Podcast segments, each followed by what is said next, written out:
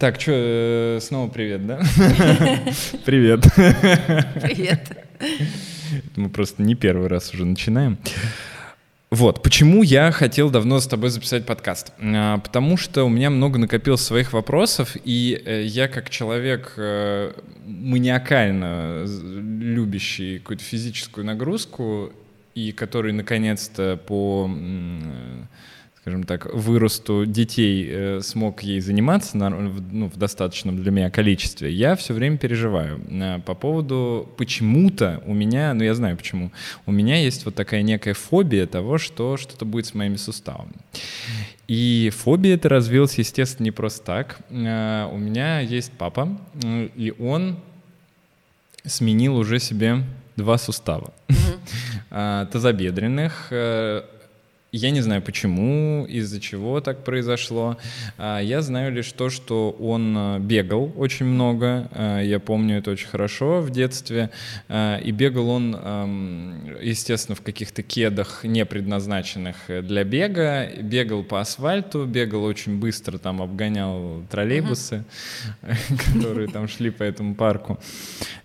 И я в душе надеюсь на то, что именно это, а не, а не генетика, э, повлекли за собой такие проблемы с тазобедренными суставами. Причем, ну, это стало ему известно, наверное, когда ему было там за 40, э, то есть я пока не могу сказать, что я прям переживаю, что это mm-hmm. случится со мной именно сейчас, э, но страх такой есть. И Второй момент, когда я недавно был у него в больнице, когда вот его прооперировали uh-huh. только, э, и пришел врач его лечащий, и я у него спросил, конечно же, стоит ли мне делать себе там, не знаю, проверки какие-то, угу. диагностику какую-то до того момента, как у меня что-то там начало болеть или какие-то проблемы появились. Э, и он мне ответил, нет, не надо, ни в коем случае вообще этим не занимайтесь, что никакой типа связи между тем, что у вашего отца это было, и у вас абсолютно нет. И, как вы видите, у нас сегодня совершенно новая локация, а, и этот прекрасный лофт а, нам предоставили ребята. Это называется Elysium Loft, а, и находится прямо в центре Москвы. Вот там вот внизу мы дадим на них ссылочку. Если вам нужно провести корпоратив, какое-то мероприятие, небольшой бизнес-тренинг или просто снять подкаст, то обращайтесь к ребятам, и они вам с этим обязательно помогут. Вот как дела обстоят на самом деле? Как дела обстоят на самом деле? А, заболевание вообще называется остеоартрит, правильно. Угу. Да, раньше было принято называть остеоартроз или угу. артроз, и отсюда такие индивидуальные названия для поражения отдельных суставов. Гонартроз, угу. коксартроз самый популярный, да, коксартроз тазобедренные суставы, голеностоп, гонартроз коленный, еще угу. есть крурартроз, Крузартроз это голеностопный, но это вообще никогда не используется. Ну, не суть. Сейчас уже э, пересмотрели немножко терминологию. Принято называть заболевание остеоартритом, потому что четко известно, что в патогенезе есть какой-то воспалительный угу механизм. Как он реализуется, почему он реализуется, мы пока еще не знаем. Хотя сейчас проводят различные там, биомехани... биохимические исследования, пытаются как-то классифицировать пациентов по биохимическому профилю, но пока это все так вилами по воде. И на самом деле мы до конца не знаем, почему возникает это заболевание, как оно течет. Mm, то есть нет да, по каким четкого законам. механизма да, тоже. Четкого механизма мы, мы не очень понимаем, почему Все как происходит. в психиатрии. Да. А, но, тем не менее, есть факторы риска однозначные, да, которые установлены, и их и есть факторы риска модифицируемые, как принято, и немодифицируемые. То есть у нас, например, генетика – это действительно фактор риска. То есть переда... ну, не то, что передается напрямую по наследству, но предрасположенности есть. И мы на это никак повлиять не можем. А какой процент примерно? Вот, ну, какая вероятность, что у меня будет э, такая же история? нет таких. А, нет, цифр нету. Угу. И причем по женской линии больше передается, чем по мужской. И вообще женщины больше подвержены, чем мужчины, считается. Yes. Это, да, это опять же из-за пресловутого гормонального фона. Uh-huh. А, второй очень такой значимый фактор риска – это избыточная масса тела. Uh-huh. Вот, да. И тут, конечно, мы все время находимся в врачебной вот этой вот весах, тем более, что сейчас вот принято будет позитив, мое тело, мое дело, но угу. часто, когда приходят люди с жалобами на коленные суставы, на боль в коленях, а, больше нормы сильно вес, никакой другой рекомендации дать не можешь, как бы, каким, за какой бы бодипозитив ты не выступал. Mm-hmm. Но это доказано совершенно факт риска. Слушай, ну а вот какой э, вообще вес может действительно повлиять? Потому что я просто объясню, почему я mm-hmm. спрашиваю. А, у меня очень нетипичный э, знаю, э, вес, mm-hmm. в принципе. То есть я вот сейчас ну, в отличной форме, я считаю, все со мной хорошо, но у меня вес почти 90 килограмм. И он как бы, я, ну, по идее, это вроде как даже из, ну, избыточный, избыточный вес. Ну, да. Считается, что больше 30, если индекс массы тела. Ага. то это уже прямо очень существенный фактор. Ну, то есть это все-таки пока мне рано об этом да, беспокоиться. Думаю, да. То есть когда уже за соточку да. будет... Более того, есть хорошая новость, что достаточно сбросить даже 10% от массы тела для того, чтобы получить хороший эффект, да, вот угу. когда мы назначаем угу. лечение. А, то есть если человек уже пришел с, да. э, с какой-то заболеванием, болят колени, например, он сбрасывает 10% тела, и у нас очень большая вероятность, что, что все будет хорошо уже. Эти колени, угу. да. Угу. А, еще один фактор риска – это гиподинамия, то есть отсутствие движения. Это называемый артроз. Ну, я все равно буду употреблять этот термин, uh-huh. чтобы не путать никого. Ну, вот, э, артроз офисных работников. То есть у человека нет физической нагрузки. Почему? Потому что, почему это фактор риска? Потому что э, сустав, хрящ суставной, да, а при артрозе поражается хрящ, разрушается хрящ. Угу. И, соответственно, не так хорошо суставные поверхности скользят относительно друг друга, не так хорошо сустав двигается. Хрящ не имеет своих сосудов, он питается исключительно синовиальной жидкостью. Угу. Синовиальная жидкость эм, чем, тем ее больше, чем ее, чем, пусть я сегодня заговариваюсь. Короче, чем больше физической активности, тем больше синовиальной жидкости вырабатывается. Mm. Да? То есть для того, чтобы она хорошо вырабатывалась и сустав хорошо питался, нужно двигаться. Наши суставы заточены под движение. И э, в отсутствии движения они не так хорошо питаются, хрящ не так хорошее питание получает. Сколько шагов надо делать? Ну, э, вообще эту тему про 10 тысяч шагов в день уже там устаревшая, но считается, что 30-40 минут просто ходьбы вот в день таким ну, нормальным темпом. Ну, это как раз, наверное, и будет где-то 10 ну, тысяч. Не, не будет, меньше, меньше будет. Да, меньше будет. Это совсем немного. Но сейчас вроде остановились на 7 тысячах по последним таким вот. То есть 7 тысяч это уже достаточно, да, это чтобы уже достаточно. особенно Но не если переживать. у вас нету шагомера или вам в улом считать, да, то вот 30-40 минут в день просто поход, ну, вот такой прогулки. Угу. Будет достаточно, ну, не быстрым шагом, а обычным прогулочным шагом. Считается, так. уже будет достаточно. Угу. А, другой фактор риска, наоборот, тяжелый физический труд тяжелый физический труд, но это мы редко с этим сейчас сталкиваемся, а, потому что все-таки на таких заводах там и в, шах, ну, в шахтах, может быть, только в шахтеров кого-то. Ну, то есть там действительно... Ну, то есть если человек в какой-то долго находится да, в неудобной позе... долго физическая осевая mm-hmm. нагрузка. Вообще артрозу подверг... подвергаются суставы, которые испытывают осевую нагрузку. Осевая Осевую, это... да. Ну вот, например, редко бывает э, артроз локтевого сустава, потому что на него ничего не давит, да? Угу. Вот. Но если предположить, что человек ходил бы на руках, то, наверное, артроз возникал бы вероятнее в э, локтевых суставах. Да? То есть те суставы... То есть в цирке мы, вероятно, найдем Да, запросто. Таких в цирке людей. запросто, да. Ну, цирк — это вообще отдельная тема, это отдельная категория, кстати, людей, у них свои проблемы там, с суставами, со связками и так далее. Uh-huh. Ну, то есть как, как бы подвержены артрозу больше суставы, которые испытывают э, севую нагрузку, на которых uh-huh. действует гравитация, наш вес, да, на которых мы ходим, если грубо говоря. А, ну, что еще, какие факторы риск травмы, да, какие-то, если были, а, и то, что, о чем я все время стараюсь тоже говорить в своем блоге, это дисплазия тазобедренных суставов у детей, которая часто не диагностируется, которая пропускается или которая не лечится или лечится неправильно. Угу. И поэтому, опять же, к разговору про вашего папу, да, твоего папу, мы же не знаем, может, у него была дисплазия в детстве легкая, которая никто не диагностировал никогда. Угу. Потом под э, нагрузками беговыми, да, осевыми, еще неправильной обуви, это все вот проявилось так. Угу. То есть иногда мы не можем сказать, почему это произошло да, и произойдет ли или нет. Потому что слишком много факторов, многофакторное заболевание. Не, меня тут даже, знаешь, больше волнует не то, что это произойдет в принципе, угу. а в какой момент мне надо обратиться за помощью? Потому что вот я не могу сказать, что меня пугает сама ситуация того, что вот вдруг там что-то. Uh-huh. Меня скорее э, пугает э, столкнуться с этим э, ну, в каком-то возрасте, когда это будет уже запущено, когда уже будет сложнее. То есть, ну, если надо, там, ну, сделаю я операцию. Ну, что в этом такого? Ну, когда болеть начинает, болеть, когда... да, угу. болеть, начинает болеть в связи с нагрузкой. То есть так и постнагрузочные боли. Э, либо после нагрузки, либо сразу во время нагрузки, но чаще всего начинает сначала болеть после нагрузки mm-hmm. и болит в паху.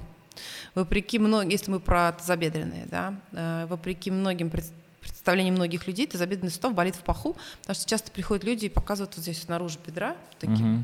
выступы здесь у нас есть, это э, у бедренных костей есть такие вертелы, куда прикрепляются mm-hmm. мышцы. Вот люди думают, что это там болит тазобедренный сустав. Нет, тазобедренный сустав болит в паху.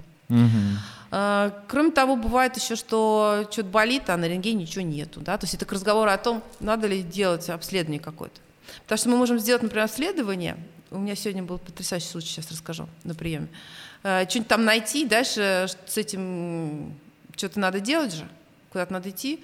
А чаще всего они к тебе придут, потому что будет повышенная тревожность, что вот, у меня что-то там нашли. Вроде ничего не а болит. Вроде ничего не болит. У меня сегодня был случай, прикольный на приеме, можно, да, рассказать? Конечно. Человек а, парашютист или парапланерист, и у него была травма в июне, он упал на плечо левое. Значит, на него два ну, в травмпункт сходил, ему сделали рентген, ничего не нашли, сказали, ушиб, иди. И он, значит, два месяца ходил, у него болело плечо, и вроде даже синяка никакого не было, ничего. Ну, поболел, поболел, и вроде как постепенно и прошло. И он стал опять прыгать, прыгать себе спокойно, и, в общем, никаких не, нету жалоб у человека, но то ли он сам тревожный, то ли родственники у него тревожные. Зачем-то он пошел делать КТ этого плеча, непонятно зачем, угу. просто вот захотел самому. И на КТ у него обнаружился несрочный перелом лопатки. И он пришел с этим переломом лопатки, и же типа, что же мне теперь делать? И, и стоит вопрос, а что с тобой теперь делать? У тебя ничего не болит, у тебя все хорошо. Но перелом да. есть. Ну, перелом есть, да. Как бы и перелом такой, который в идеале мы бы оперировали, если бы мы его нашли сразу. И понятно, то ли человек оперировать, а зачем его оперировать, если у него ничего не болит? И у него нет ограничений функции, и у него все хорошо. И спрашивают, вот что тебя беспокоит, что тебя черт делает КТ? Угу. Да, теперь как бы ну, дополнительные какие-то ну, это такой совсем крайний пример, конечно. Ну, то есть делать специально рентген себе не нет никакого нет, смысла? Нет, да? нет никакого угу. смысла, потому что нет корреляции между тем, что мы видим на рентгене и жалобами часто. Угу, и мы не угу. лечим рентген, мы не лечим МРТ. Очень часто пациенты приходят, ой, я уже сделала МРТ, вот у меня там что-то, угу. да, а клинически его ничего не беспокоит. Мы всегда же лечим человека. Ну, конечно. Да. Ладно, хорошо. Тогда следующий вопрос. Вот смотри, ему сейчас сделали две операции. Угу. Первую операцию ему сделали лет, наверное, семь назад, а, и а, вторую вот только сейчас. И у меня такой самый главный момент. А, вот ему поставили эти искусственные суставы.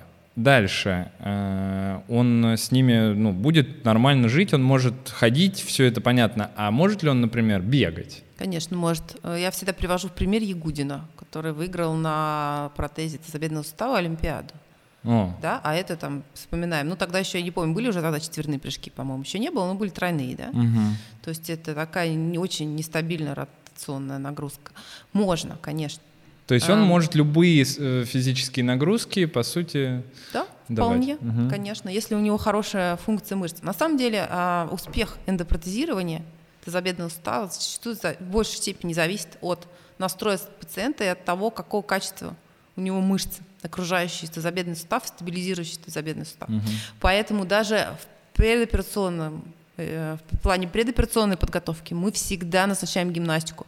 Даже если очень выраженный болевой синдром, мы говорим, хотя бы мысленно напрягайте эти мышцы, хотя бы что-то делайте. Потому что если человек лежит и не встает, вообще никак не шевелится, у него можно воткнуть любой протез, хоть там из золота, он все равно на нем не встанет. Вот. Не, ну у меня папка-то он такой, он, ну, он ходил бегут, конечно, до последнего да. пешком, наверное, я не знаю, он уже там еле ходил и все равно куда-то мотался. Я вот тоже все время своего свекра привожу в пример, который долго мучился с этим суставом, что-то там колол, ходил, вот, ныл, ныл, ныл, потом, значит, пошел сделать себе протез, через три месяца поехал на велосипеде, э, счастливый, довольно, ничего не болит, бегает на нем, говорит, что же я раньше-то не, не, не дошел, да. Ну, в общем, в общем надо делать. Ну, если, да, если, если надо, уже, вот, если, если есть, болит, то надо да, делать. прям вот угу. болит и, и мешает, и снижается качество жизни, я за эндопротезирование. Угу. Смотри, хорошо, это э, с точки зрения того, что мы делаем эндопротезирование э, тазобедренных, но я слышал мнение, что э, если говорить о коленных суставах, то это гораздо более сложная операция, и э, люди даже не часто, э, часто бывает, что отказываются делать операции. Например, я слышал, что даже на Западе есть такая тенденция, что вот тазобедренный окей, угу. делаем, вообще ничего сложного, все классно, но вот э, коленные да нет, я такого, честно говоря, не слышала. Это миф. Это миф, да. Угу. Сейчас это уже такие стандартные рядовые операции э, по, замене коленей, коленных суставов и тазобедренных суставов. Начали потихонечку протезировать плечевые суставы, ну, где-то где даже уже не очень потихонечку, угу. и голеностопные. Но вот э, тут пока еще результаты не такие обнадеживающие. Угу. Вот здесь действительно нужно 10 раз подумать, надо ли делать а, протез голеностопного сустава или плечевого в силу сложности там, анатомии и так далее. С коленным суставом нет. Почему сейчас делают и частичные протезы коленного сустава? Можно, например, не целый сустав поменять, а половинку, грубо говоря. Да, серьезно. Вот, поэтому... У вас первая специальность, которая делает из людей киборгов. Да, мне поэтому я туда и пошла. Мне оно, честно, нравится, потому что мне казалось, что оно очень примитивное. То есть что-то сломалось, и ты как конструктор это вот взял, собрал и починил, завинтил. Как в итоге оказалось? А в итоге оказалось, что не так все легко, не ну, ты так оперируешь, все просто. Да? Я уже давно не оперирую, а, я угу. оперировала во время обучения в ординатуре. Э, на этом, ну, это, наверное, часть моей жизни и закончилась, хотя я по ней периодически скучаю, конечно. Угу. Но я, так скажем, трезво оценила свои возможности и поняла, что э, такой женщина-хирурга из меня не получится, я не готова жертвовать для того, чтобы стать хорошим, не, не то, что хорошим хирургом, да, э, хорошим хирургом стать можно. Угу. Вопрос в том, чтобы преуспеть в нашем обществе, будучи женщиной, да, э, и, и хорошим хирургом. Это гораздо сложнее, мы, конечно, стремимся там, к равенству, свободе, равенству, братству, но все равно. Ну, то есть сейчас пока нельзя сказать, что есть э, равенство с точки ну, нет, зрения. Как бы, понимаешь, дело даже не в том, что оно есть, конечно. Вопрос в том, какие жертвы ты готов ради этого пойти. Это же огромная физическая нагрузка. И это угу. надо очень-очень много работать. Вот. Э, если, я просто спрашиваю, я не готова столько работать. Я слишком ленивая. Я не готова дежурить там ночами, да, я не готова стоять по три там эндопротезирования в день вот подряд, да, приходить домой в 8 вечера и на следующий день вставать опять э, на дежурство. Ну, то есть это, как бы ты должен понимать, ради чего ты это делаешь. Вот я не очень понимала, ради чего мне это надо, хотя это прикольно, это интересно, это круто. И если это как бы женщина, ну, то есть это плохо сочетается с какой-то другой жизнью, да. Но физи- физически, я так понимаю, что там, да, действительно надо ну, еще конечно, обладать да. силой. в некоторых э, вещах нужно обладать действительно хорошей физической силой, особенно если мы говорим про неотложную травму, да. Есть, там... Я видел один раз, как э, проходит операция, по-моему, как раз протезирование. Там сначала что-то разрезали, какой-то это долото достали там да, этим да, долотом вот прям, с молотком. На самом деле, вот это же иногда очень сложно, действительно физически, вот если мы посмотрим там постановку металлоконструкции и удаление металлоконструкции, иногда несколько мужиков взрослых не могут штифт выбить из бедра. Угу. Это запросто. То есть это такая действительно специальность, в общем, требующая, если мы про взрослых, с детьми, конечно, угу. попроще, вот, но все равно. Угу. Для того, чтобы в нашей стране работать хирургом, да, нужно посвящать этому безумное Всё количество время. времени. Я знаю, потому что у меня муж хирург. Вот, и, вот сколько мы уже женаты, 13 лет, вместе будет 15 лет, ну вот, наверное, к его 45 годам, может быть, наступит какой-то просвет, и у нас будут какие-то совместные праздники, Новый год, 8 марта, выходные, там, я не знаю. Так, да уж. Ребята, давайте на секундочку прервемся и посмотрим, что это за на мне такое за прекрасный мерч а это наш новый мерч, наша партия нового мерча, новых маечек, футболочек. И сейчас не будем долго тянуть, а вы увидите офигенное видео на эту тему, оно прям коротенькое, посмотрите его. И если вам понравятся наши майки, а, можете пройти по ссылочке внизу и купить их.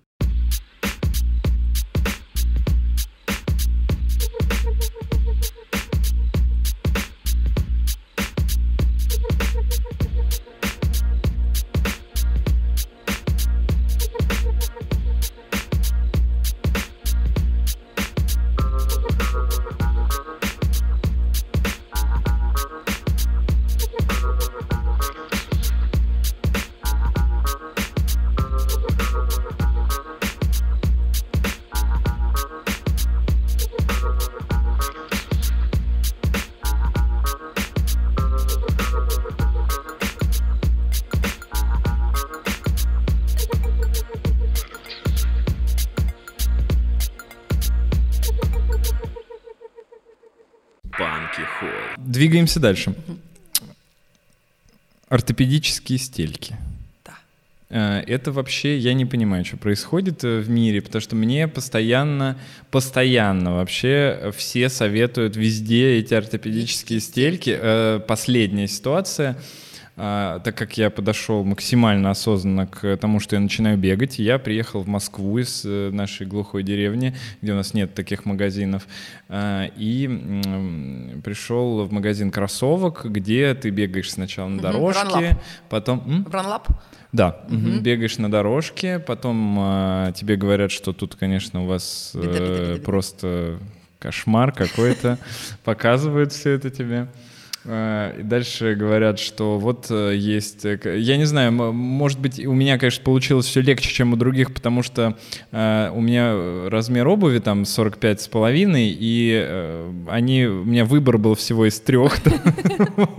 Возможно, они не смогли слишком много на мне заработать, но тем не менее, помимо этого всего, они сказали...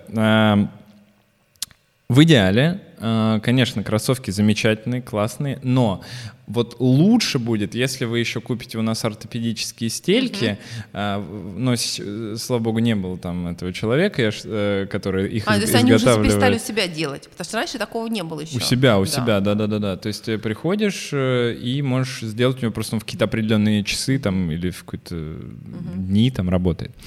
А, и у меня вопрос, это вообще хоть как-то имеет отношение к доказательной медицине? В каких случаях это действительно необходимо, а в каких случаях это просто угу. развод на деньги? На самом деле, да, имеет. Стельки действительно имеют отношение к доказательной медицине. Немного исследований, а, но надо понимать, опять же, что, для чего, зачем и почему. То есть если мы берем исследование, то исследования в основном э, связаны с тем, что правильно подобранные ортопедические стельки – позволяет снизить риск возникновения травм, а дальше, угу. внимание, у солдат срочной службы. Да? То есть э, понятно, да, там надо понимать, какая нагрузка у людей. Ну, то есть каких-то таких глобальных исследований, конечно, не проводилось, но тем не менее рекомендации об использовании ортопедических стелек мы встречаем в доказательных э, источниках, э, но при определенных состояниях. Да? Угу. То есть вы говорите о том, что ортопедические стельки нужны всем подряд, было бы неправильно. И говорить о том, что с помощью ортопедической стельки, ортопедической стельки это такая панацея, ты сейчас вот начнешь бегать, ставишь стельку, у тебя никогда не будет никаких травм. Ну, это не так, это неправда, это обман, да. То же самое говорить, что вот у вас плоскостопие, сейчас мы сделаем вам стельку, у вас оно пройдет. Не пройдет. А, стелька нужна для того, чтобы решить какую-то конкретную задачу. Либо у человека что-то болит, да, а, и мы ему да, делаем стельки, разгружаем какую-то определенную часть опорно-двигательного аппарата, стопы, да, ему становится легче, у него перестает болеть. Наша такая цель. А, либо нам нужно действительно убрать какую-то часть вот этой ударной нагрузки при беге, и в этом случае мягкая амортизирующая стелька будет хорошо работать. Спортсменам, да, наверное, это не повредит, если большие беговые ударные нагрузки, там, бег, угу. там, волейбол, баскетбол, я обычно рекомендую такие, чтобы не было хуже, да. Ну, сейчас вообще мир уходит от жесткой коррекции. Раньше было принято у нас в советское время, делали такие стельки, угу. которые можно гвозди забивать, прям отливали чуть ли не из гипса, да, и по ним делали. И многие до сих пор носят такие стельки. Но сейчас уже вот есть исследования реальные о том, что все-таки чем мягче, тем лучше, тем комфортнее. И в стельках должно быть вообще удобно и хорошо. Э, и в стельках должно быть лучше, чем без стелек. Угу. Но опять же, есть другие, другие вещи, теории, что типа, через какое-то время мы к этой стиль привыкаем, и надо либо ее поменять, э, либо откорректировать, либо вообще убрать. Ну, то есть как бы то есть в случае со мной, свою... э, в случае со мной смысла большого в этом нет. Нет, нет. Если там нет никаких-то выраженных э, проблем со стопами, да, не знаю, там, плоскостопие угу. чаще всего, но даже, даже плоскостопие менее проблематично, чем, например, высокий свод стопы, полая стопа. Для таких людей, кстати, стельки актуальны гораздо больше, чем для людей плоскостопых. Угу. Вот, потому что при, именно полые стопы сопровождаются большим нарушением биомеханики. Это наоборот, Это наоборот, когда высокий свод, да, высокий подъем, то что угу. э, любят там балетные хвалить у себя, у меня высокий подъем, балетная нога. Вот эта балетная нога, она на самом деле беда. Потому что вот там вот правда все болит. У плоскостопых вообще ничего никогда не болит, практически редко когда. Э, А вот люди, у которых наоборот высокий подъем, они мучаются чаще всего с подбором обуви, с тем, что все давит, с тем, что чуть прошел, все болит, угу. побегал, колени болят. Ну, в общем, угу. ну, как бы на самом деле по-хорошему, если мы вот так вот прям придираться будем, да, ортопедическая стелька, ключевое слово ортопедическое, то есть она должна назначаться врачом-ортопедом по-хорошему, а не просто вы пришли там в салон обуви, там, да пусть даже в ортопедические салоны, и вам вот сказали, а вот покупайте там любые, идите. Угу. Нет, конечно. Ну, то есть, по сути, если так брать именно исследование, то мы должны э, прийти к ортопеду, он должен нам поставить какой-то диагноз. Или не поставить. Или не, ну, если не поставить, то не будет никакой, не надо стельки. Да. Поставить какой-то диагноз, и с учетом этого диагноза ну вот, возможно, нам поможет да. от болей, допустим, да, вот это от вот. Болей. Или, например, есть угу. действительно какая-то выраженная проблема, там, анатомическая, угу. ну или действительно биоме- биоме- биомеханическая, да. И угу. вот мы хотим стелькой, ну не знаю, например, вот косточка, да, вот все говорят про эту косточку. Косточка это следствие там, ну, скажем так, нарушений тоже многих факторов, но чаще всего перегрузка переднего отдела плюс генетическая история. Вот девочка приходит и говорит, вот знаете, вот у меня у мамы, у бабушки, вот я не хочу, чтобы у меня так было. Э, а у нас нет способов как бы предсказать, будет у нее это так, не будет. Но вот она хочет. Вот мы можем сказать, давай тогда стельку для, так, чтобы на передний отдел было меньше нагрузки. Угу. Да? То есть мы какую-то биомеханическую задачу решаем. Должна быть как бы не просто вот, не, опять же, так же, как совсем. Мы делаем это не просто так, а делаем для чего-то. Мне кажется, вообще удобная обувь появилась вот прям буквально вот, вот прям ну вот. вот сейчас как стал хорошо с этим. Да, нет, ну я говорю, что мне кажется, что вот последние, там, может, лет пять, там есть много хорошей, удобной обуви, в которой прям хорошо ходить. Хорошо ходить, да. А до этого, вот э, я сколько себя помню, всегда вся обувь ты просто снимаешь, такой... Ага.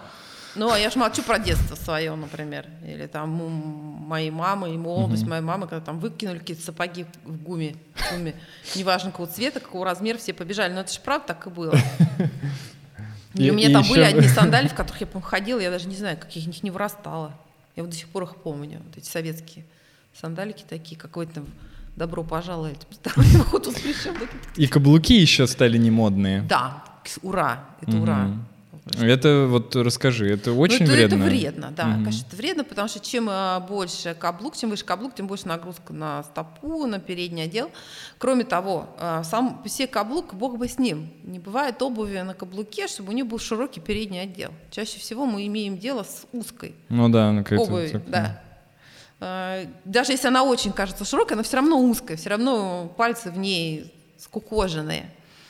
И это и плохо, это нехорошо, это неправильно. Ходить постоянно в такой обуви нельзя. Не скукоживайте пальцы Не свои. скукоживайте пальцы. Да, вот пальцы должны, они вот как вот лежат у вас, так и должны быть. Угу. Вот лежать, да, не должно быть вот всяких вот таких вот вещей. Я теперь буду сидеть и думать об этом все А на самом деле надо еще просто сделать, надо а, обвести стопу свою, ну вот, да, поставить на бумажку, обвести стопу, а потом сверху обувь поставить и посмотреть.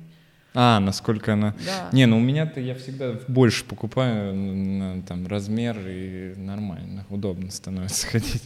Uh, да, э, не, просто мне кажется, что вот эта мода на каблуки, она наконец-то закончилась, uh, девчонки от себя отстали.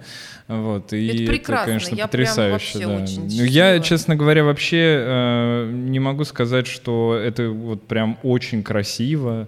Ну вот, на мой взгляд, э, те же кроссовки там или какая-то другая обувь, она ну, не менее да, красивая. Ну, тоже.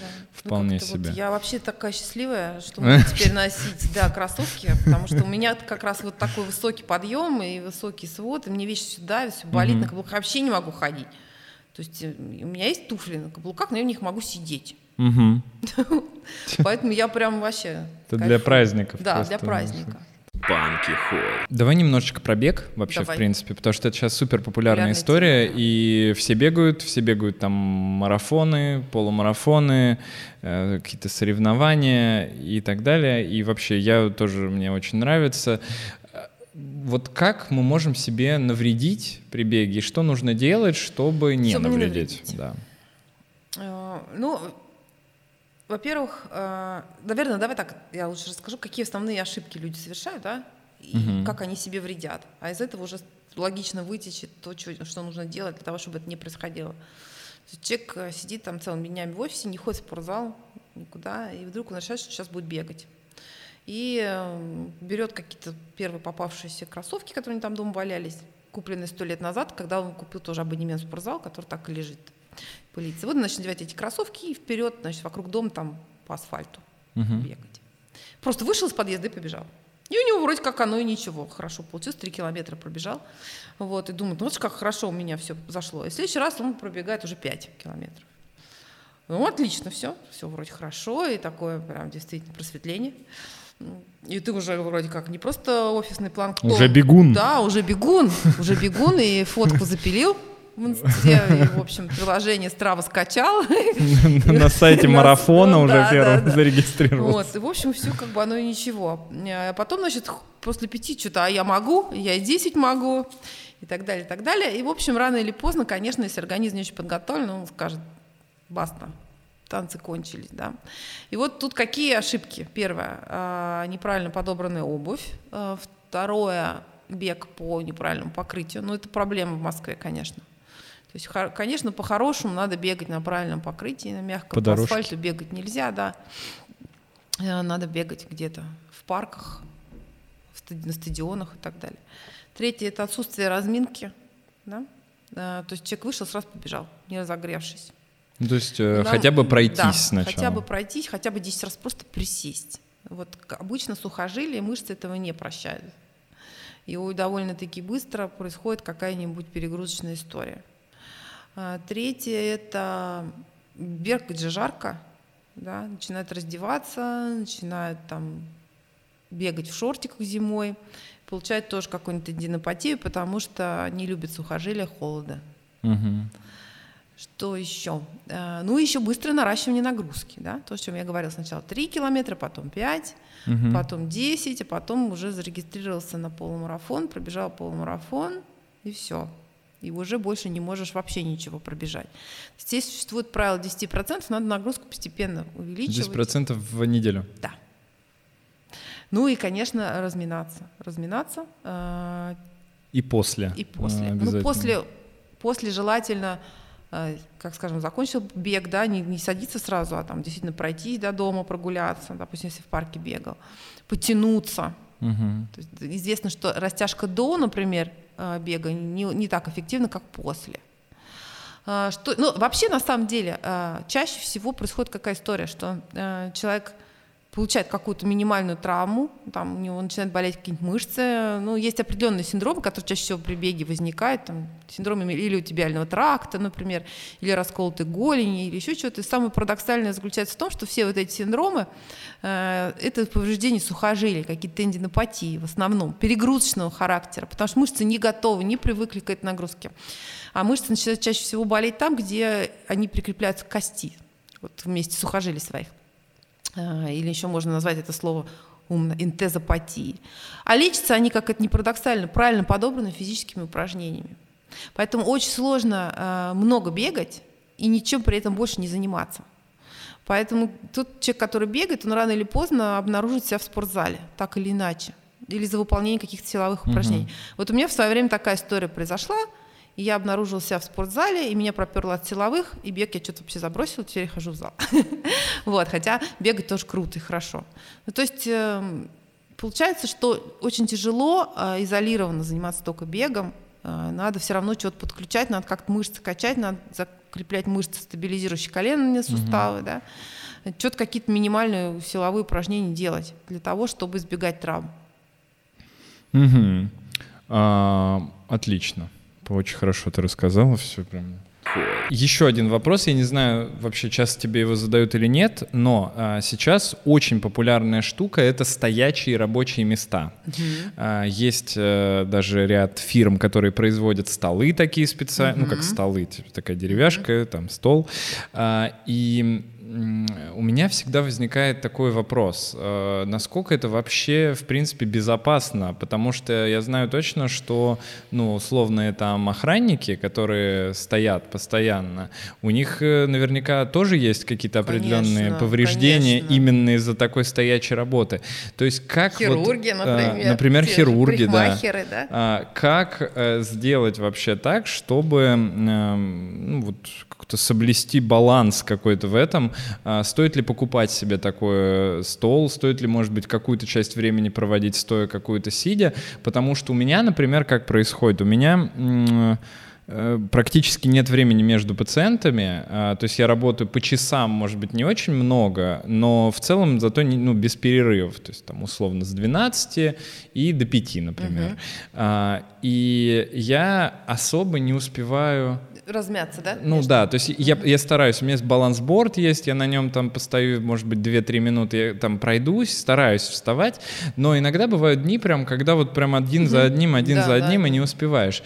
Но у меня много физической нагрузки, то есть, ну, каждую неделю, там, три раза минимум в неделю я занимаюсь спортом. Mm-hmm. Это окей или все равно это грозит мне чем-то, кроме, э, не знаю, геморроя? На самом деле, чем грозит-то? Болями в основном в спине. Вот эти э, статические нагрузки постоянные, там, сидя, стоя, они приводят в первую очередь к так называемым неспецифическим болям в спине на самом деле это ничего страшного, э, это неприятно, но не смертельно. Встречается там у 99% людей в популяции. Угу. И мне уже, кстати, самой начинает казаться, что это, наверное, какая-то наша такая, ну не знаю, присущая нам история, да, наша плата за прямохождение, что ли. А, ну, потому угу. что, ну, реально нет людей, у которых бы не болела спина. У меня самой болит спина. Вот, я никогда не могла долго ходить, например, на всяких там музеях, музеях каких-то, uh-huh. всегда надо было присесть, сменить положение. А, когда мы говорим про вот эти вот столы, стоячие рабочие места. Это все правильно. Только помимо организации стоячего рабочего места, есть еще одна рекомендация, которую все часто забывают, что внизу под этим стоячим столом должны быть такие ступеньки, штучки две-три ступеньки, угу. такие, ну, прям можно, да, самому сделать, типа мини-лестница. И когда ты стоя работаешь, ты периодически вверх-вниз по этим лестницам ходишь. То есть, э, да, на самом деле. То есть мало, как бы от того, что ты сменишь постоянно сидячее положение на постоянно стоячее, ничего, ничего не, не изменится. Смысл в том, что ты шевелишься, да, в том, что ты меняешь положение тела. То есть э, тут ты постоял, там ты посидел, может быть, ты где-то посидел на, как в Китае там, или в Японии, они сидят на этих, то, на том же балансборде или на фитболе, да, угу. но в идеале на самом деле ты как, как в школе каждые 45 минут стоит, что ты делаешь, меняешь uh-huh. положение тела. Если ты не можешь, да, вот как они, как кто-то же up пишет, вот что делать, там, если ты хирург, лестницу внизу поставил, просто ступеньку поставил и периодически спустился, опустился, периодически спустился, периодически тоже сел, если тебе позволяет. Ну, хотя бы чуть-чуть. Хотя бы что-то, да. Было. Даже если вот ты говоришь, да, там 2-3 минуты на балансборде угу. поставить, уже хорошо. Угу. Это все лучше, чем ничего. Ну, и да. если у тебя при этом достаточный уровень физической активности в неделю, у тебя достаточный уровень физической активности, то в принципе окей. Плохо постоянная нагрузка однотипная, да, вот проблема-то начинается, почему у офисных работников, потому что это вот с 9 до 6 в одной позе. И потом еще дома тоже. И потом еще, да, потом, я, потом, что, потом, если мы возьмем среднестатистическую женщину, да, вот она сидела там с 9 до 6, потом пошла в магазин, приперла тяжелые сумки, встала к плите, стоит, да, потом, ну, там, потом она села, не знаю, с ребенком уроки делать. Ну, вот так быть, конечно, не должно, но мы просто живем в таком, конечно, режиме, мире, безумном ритме все, э, и поэтому приходится нам себе организовывать эту физическую активность э, как-то всеми возможными способами. То есть, если мы откроем ту же, на апдейте ту же статью там про joint protection, да, защиту суставов, как сделать так, чтобы там банальные советы. Там, паркуйте машину в квартале от работы, не пользуйтесь лифтами. Да? Ну, примитивно. Не, ну, конечно, конечно. Я согласен. Э, Причем э, это очень на это очень сложно перестроиться сначала, но да, потом, ну, потом ты начинаешь это наоборот, как квест. Да, да это как квест. Mm-hmm. Смотрите, это прикольно. Вот у меня уже тоже, у меня еще стоит приложение, вы заметили, у меня тоже часы такие бегуна, mm-hmm. а, все меня все спрашивают, Сунта, а, часы вот такие классные, я рекомендую, гора, гораздо круче, чем всякие Apple Watch. Ну, Гармин. Единственный минус у них, они музыку не играют, да, вот в отличие от Apple Watch, но ладно. И у них приложение прикольное, там разного типа нагрузка закрашивается разным цветом. Угу. И меня прям это ужасно мотивирует. Э, там, э, например, ты побегал, у тебя желтенький кружочек появился, поплавал голубенький, на лыжах покатался синенький, в бадминтон поиграл сиреневый, на велосипеде покатался оранжевый. И это вот когда ты в месяц набрал какое-то определенное количество часов. Смотришь, чем Да, ты, ты смотришь, они так классно, красиво выглядит, и они тебе еще там что-нибудь напишут такое приободряющее.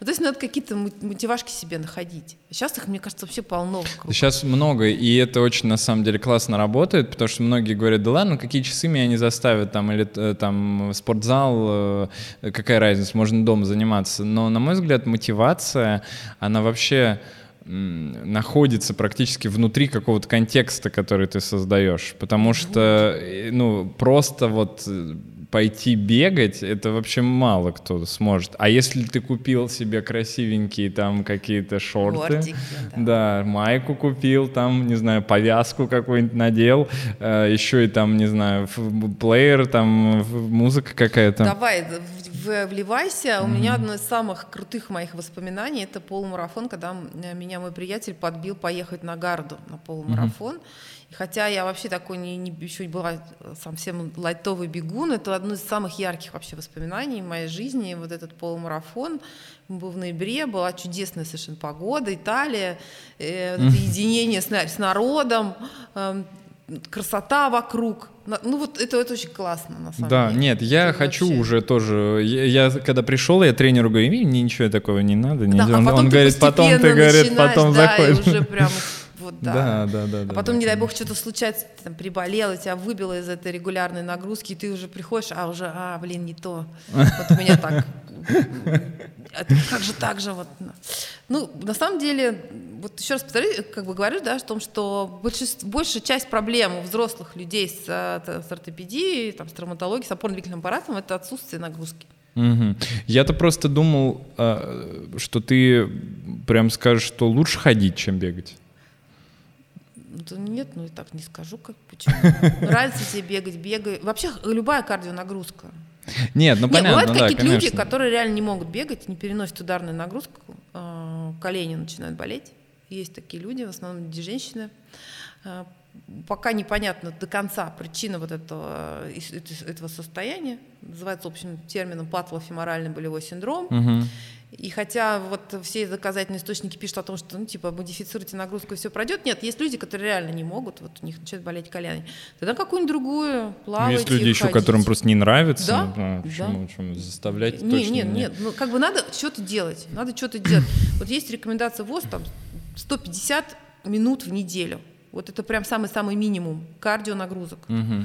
Неважно, что ты будешь, на велосипеде ты будешь кататься, ходить с собакой по парку, 150 плавать. это прилично. Это так, прилично, это, да, да. Это много. Но это вот я говорю, это если разбить на 7 дней, то, наверное, так и получится, как я говорила в начале, 30-40 минут. минут да. да. Но это и ходьба туда тоже входит, да? Да, конечно, получается? конечно, угу. входит ходьба. Угу. Очень важный вопрос. Э, это мануальная терапия. Угу. Почему это очень сложный вопрос? Потому что, с одной стороны, а, мы знаем кучу историй, как люди сходили к мануальному, мануальному терапевту, им там что-то намяли их, нажали, и все прошло, и все стало хорошо, хорошо. прохрустели, замечательно, супер. С другой стороны, мы знаем, а, что на самом деле не очень много доказательств эффективности у мануальной терапии, но вроде как какие-то есть. А, вот раскрой, пожалуйста, мне глаза на mm-hmm. эту. Э, на самом деле доказательств это мало. Вот, и если так рассматривать, то по эффективности она сопоставима там, и с другими такими же методиками, типа иглорефлексотерапии, массажа, остеопатии, угу. не в обиду мануальным терапевтам, да, в основном, когда используется при болях в спине же, а при болях вот в спине не специфических, там практически все эффективно, что не делают. Да. А почему? Как плацебо работает? Ну, потому что там механизм, да, боли немножко другой. Там повреждение не равно боль, там нет повреждений именно в самой спине. Это скорее такой замкнутый круг боли в головном мозге формируется. И тут ведущая роль, уже это доказано, да, имеет психогенный фактор. Угу. То, есть, то есть как человек воспринимает свою боль, как он к ней относится. Угу. И поэтому эффект плацебо в лечении вот такого вот болевого синдрома, ну, можно назвать его нейропатическим, наверное, да, он очень важен. Но правильно я понимаю, что а, если это мануальная терапия помогает только лишь при болях в спине, и помогает она наравне с плацебо, то по сути это ну, плацебо. Ну, по сути, да. Но есть истории, когда она действительно может помочь. Так. Э, когда имеется так называемый миофасциальный болевой синдром, э, который, как считается, обусловлен э, тем, что неправильная мышечная работа, там, перенапряжение мышц или отсутствие правильной нагрузки приводит к образованию в мышцах триггерных точек, таких угу. уплотнений. И вот они достаточно сильно болят, они жгут, они могут доставлять сильный дискомфорт, обостряться периодически. И вот в так коем случае, да, вот чисто такие мануальные техники, они могут ну, спра- помочь справиться с вот этими мышечными болями. Угу. То есть ну, это то прям будет в up написано? Да, почему нет, да. Угу. Вот, э, и все? И все. Но люди же идут к ним в основном не за этим. А, ну, у людей есть на самом деле такое неправильное представление о самом опорно аппарате, что он у нас такой какой-то вот такой слабенький, и там все время что-нибудь вывихивается. Не надо это Да, подвывихивается. Да, и это можно вправить. На самом угу. деле, конечно, это не так. Угу. А, при что происходит, да, когда они делают э, эти движения? Чаще всего это либо мышцы, либо связки там перещелкивают, издают вот эти звуки. Uh-huh. То есть, конечно, никто вам никакие позвонки на место не вправляет, потому что это очень стабильная структура вообще позвоночника. Любой вывих позвонка – это тяжелая, тяжелейшая травма. Ну, вот. То есть если вывихнут позвонок, скорее всего, вы не ходите. Скорее всего, да. Да. Ну, надо сказать о том, что, в принципе, это возможно, да, если мы рассмотрим какие-то такие грубые методы мануальной угу. терапии. Иногда мне присылают всякие видосы, где бьют молотком там по остистым отросткам позвонков. Господи. Да, не видел это? Нет. Это вообще жесть. У меня даже где-то в сохраненных болтается. Скинь Яши, потом мы Это вообще вот это огонь. будет это идти просто, да, там прям ну, ну, ну, вот так вот кувалдой. Ты видел? Да, Давай есть какая-то группа в Ульяновске, по-моему, людей, которые этим занимаются. А тут недавно, не более чем, не так давно, Боня же, это же был целый бенд, э, Виктория Боня, это угу. блогер известный, да, блогерка. Да, да из дома 2. Она, значит, в Хив каком-то дядьке ездит, который уже 4 года ей лечит, и никак что-то не вылечит, правда. Вот именно таким образом. То есть он лупит ей по спине кук молотком. Ну, то есть скорее можно навредить это, этими методиками. Ну, я думаю, что они прекрасно осознают меру своей ответственности. А, поэтому то они ты знают, считаешь, что все бить. мануальные терапевты а, знают, получается, что они шарлатаны? Ну, эм, не, я бы не сказала, что они совсем шарлатаны. Это, конечно, было бы грубо. Это я так только про стопатов могу говорить пока.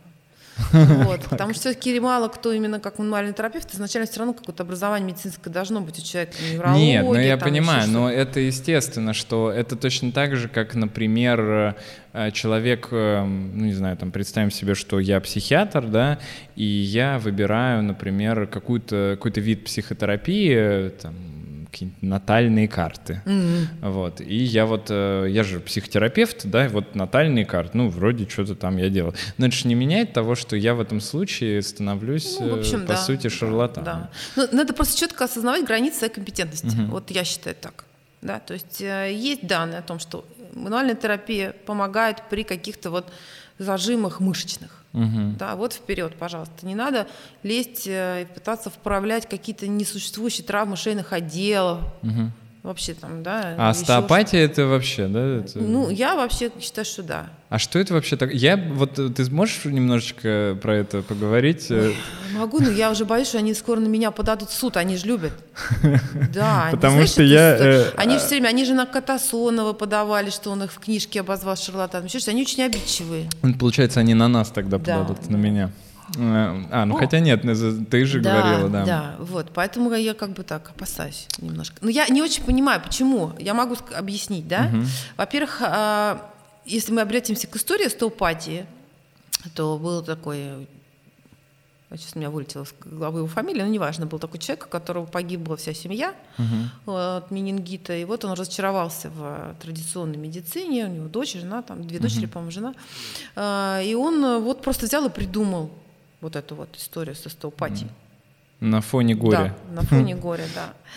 Э, и так просто получилось, что его в его эту теорию, в это учение поверил Марк Твен. А Марк Твен, в общем, обладал достаточно весомым влиянием в обществе в то время. И благодаря этому как-то вот это вот э, течение началось, развелось и разветвилось, да, там есть несколько, несколько, как их, Направлений. Направлений, да, краниосакральная терапия, висцеральная. Идея в том, что э, в организме все имеет свой собственный, как я себе понимаю, ритм, да, э, свои какие-то движения, микродвижения, угу. которые, в общем, нарушаются при наличии какой-то или иной патологии. Угу. И эм, врач, остеопат обладает способностью чувствовать, улавливать эти биоритмы, эти микродвижения. Это как э, улавливать? Руками. Что Руками Рука. трогать и да, улавливать? Да, да. Угу. Вот. И, соответственно, исправлять. Угу. А, вот как-то так. То есть если мы говорим про краниосакральную терапию, то это движение костей черепа относительно друг друга, движение мозговых оболочек твердых, угу. тоже относить друг к другу. Если мы про висцеральную э, стопатию, то это движение внутренних органов, э, их ритм, ну вот как-то так. Важно угу. то, что э, вот якобы при помощи вот этих остеопатических техник мы можем как-то настроить организм на самовосстановление, то есть он сам вот восстановится. А, даже так, да, то есть не, так. На, не помочь прям помочь вот сейчас. И, да, а... и запустить вот этот вот процесс вот восстановления. А, меня что удивляет в этой всей истории, да? То, что это все противоречит тому, что нам рассказывали в институте на общей анатомии, физиологии. Ну да. Вот, что как-то как мы привыкли, что кости черепа зарастать там к определенному возрасту. И сложно себе представить, что они шевелятся относительно друг друга. Вот, это первое. Второе, то, что этому, опять же, не учат, э, да, нету угу. такого бесплатного обучения. Оно есть, оно платное, пожалуйста. Сейчас даже в моем институте открылась кафедра остеопатии, угу. хотя я считаю, что это, конечно, ну ладно, не буду говорить, а то точно не на меня в суд подадут. ну, то есть, короче, это какое-то такое сакральное знание, которое доступно немногим избранным за определенную сумму денег, весьма существенно. Угу.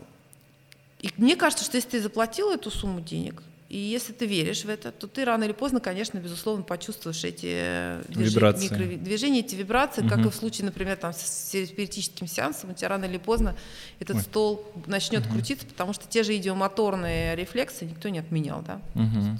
Иногда представление о движении приводит к тому, что движение совершается. Это тоже давно открытая вещь. Я угу. думаю, что на самом деле в этом и есть весь секрет. Э, короче говоря, я в остеопатию не верю. Ну, может mm-hmm. быть, когда... Они, конечно, утверждают, что у них есть исследования, доказательства, но нет.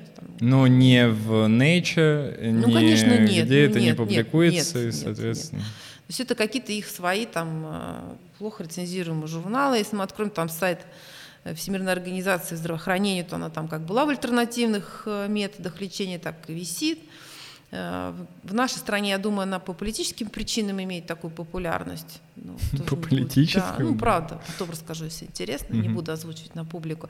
Но, в общем, это такая большая фиора 20-21 века. Как мне кажется, рано или поздно она ну, как бы лопнет, как мыльный пузырь, придумает что-нибудь другое. Ну, ну, например, не знаю, прикладной кинезиологии тоже сейчас тоже вот активно ее продвигает, это тоже на, это же, на этих идиомоторных актах угу. э, основаны учения. Ну, людям нужно верить в чудо, людям это необходимо. Но вот смотри, а, ты говоришь, что она скоро развалится и лопнет. Ну, я не говорю, что скоро, но мне кажется, когда уже ведь э, очень давно. Если ты говоришь про Марка Твена, то это, ну, по сути, сто да, лет. Да, уже да. Но сейчас она просто набрала такую прям а, то есть ты, ты думаешь, что она тогда да. еще не была такой Нет, такой еще не была, и потом угу. э, как бы их деятельность э, в других странах строго регламентирует. То есть, как бы, если вы себя, ну, как бы, считаете, что вы врачи, вы врачебная специальность, значит, ответственность должна наступать такая же, как и для нас с тобой, да? Угу. В случае там какого-то не наступления эффекта или не оказания помощи, или я не знаю, ну как, да? А, здесь не а здесь невозможно это измерить, невозможно это оценить, да? Кто сказал, что вот это нарушение ритма печени приводит именно к к вот этому, да? Нарушение ритма да, печени. кто а, сказал, что мы вот сейчас его поправим, как мы его поправим, okay. да? Ну, то есть это как бы какие-то вещи, которые невозможно измерить. Uh-huh. Ну, что-то они там измеряют какими-то приборчиками своими. Ну, я читала, но это невозможно, ну, я не могу это понять. Вот, Не а я, знаешь, а я раньше, я раньше думала все поучиться? время, что я тупая. Вот я правда так думала.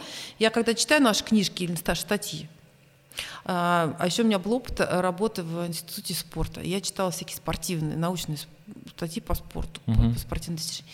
Это что-то вообще с чем-то. Я читаю, ничего не понимаю, что написано.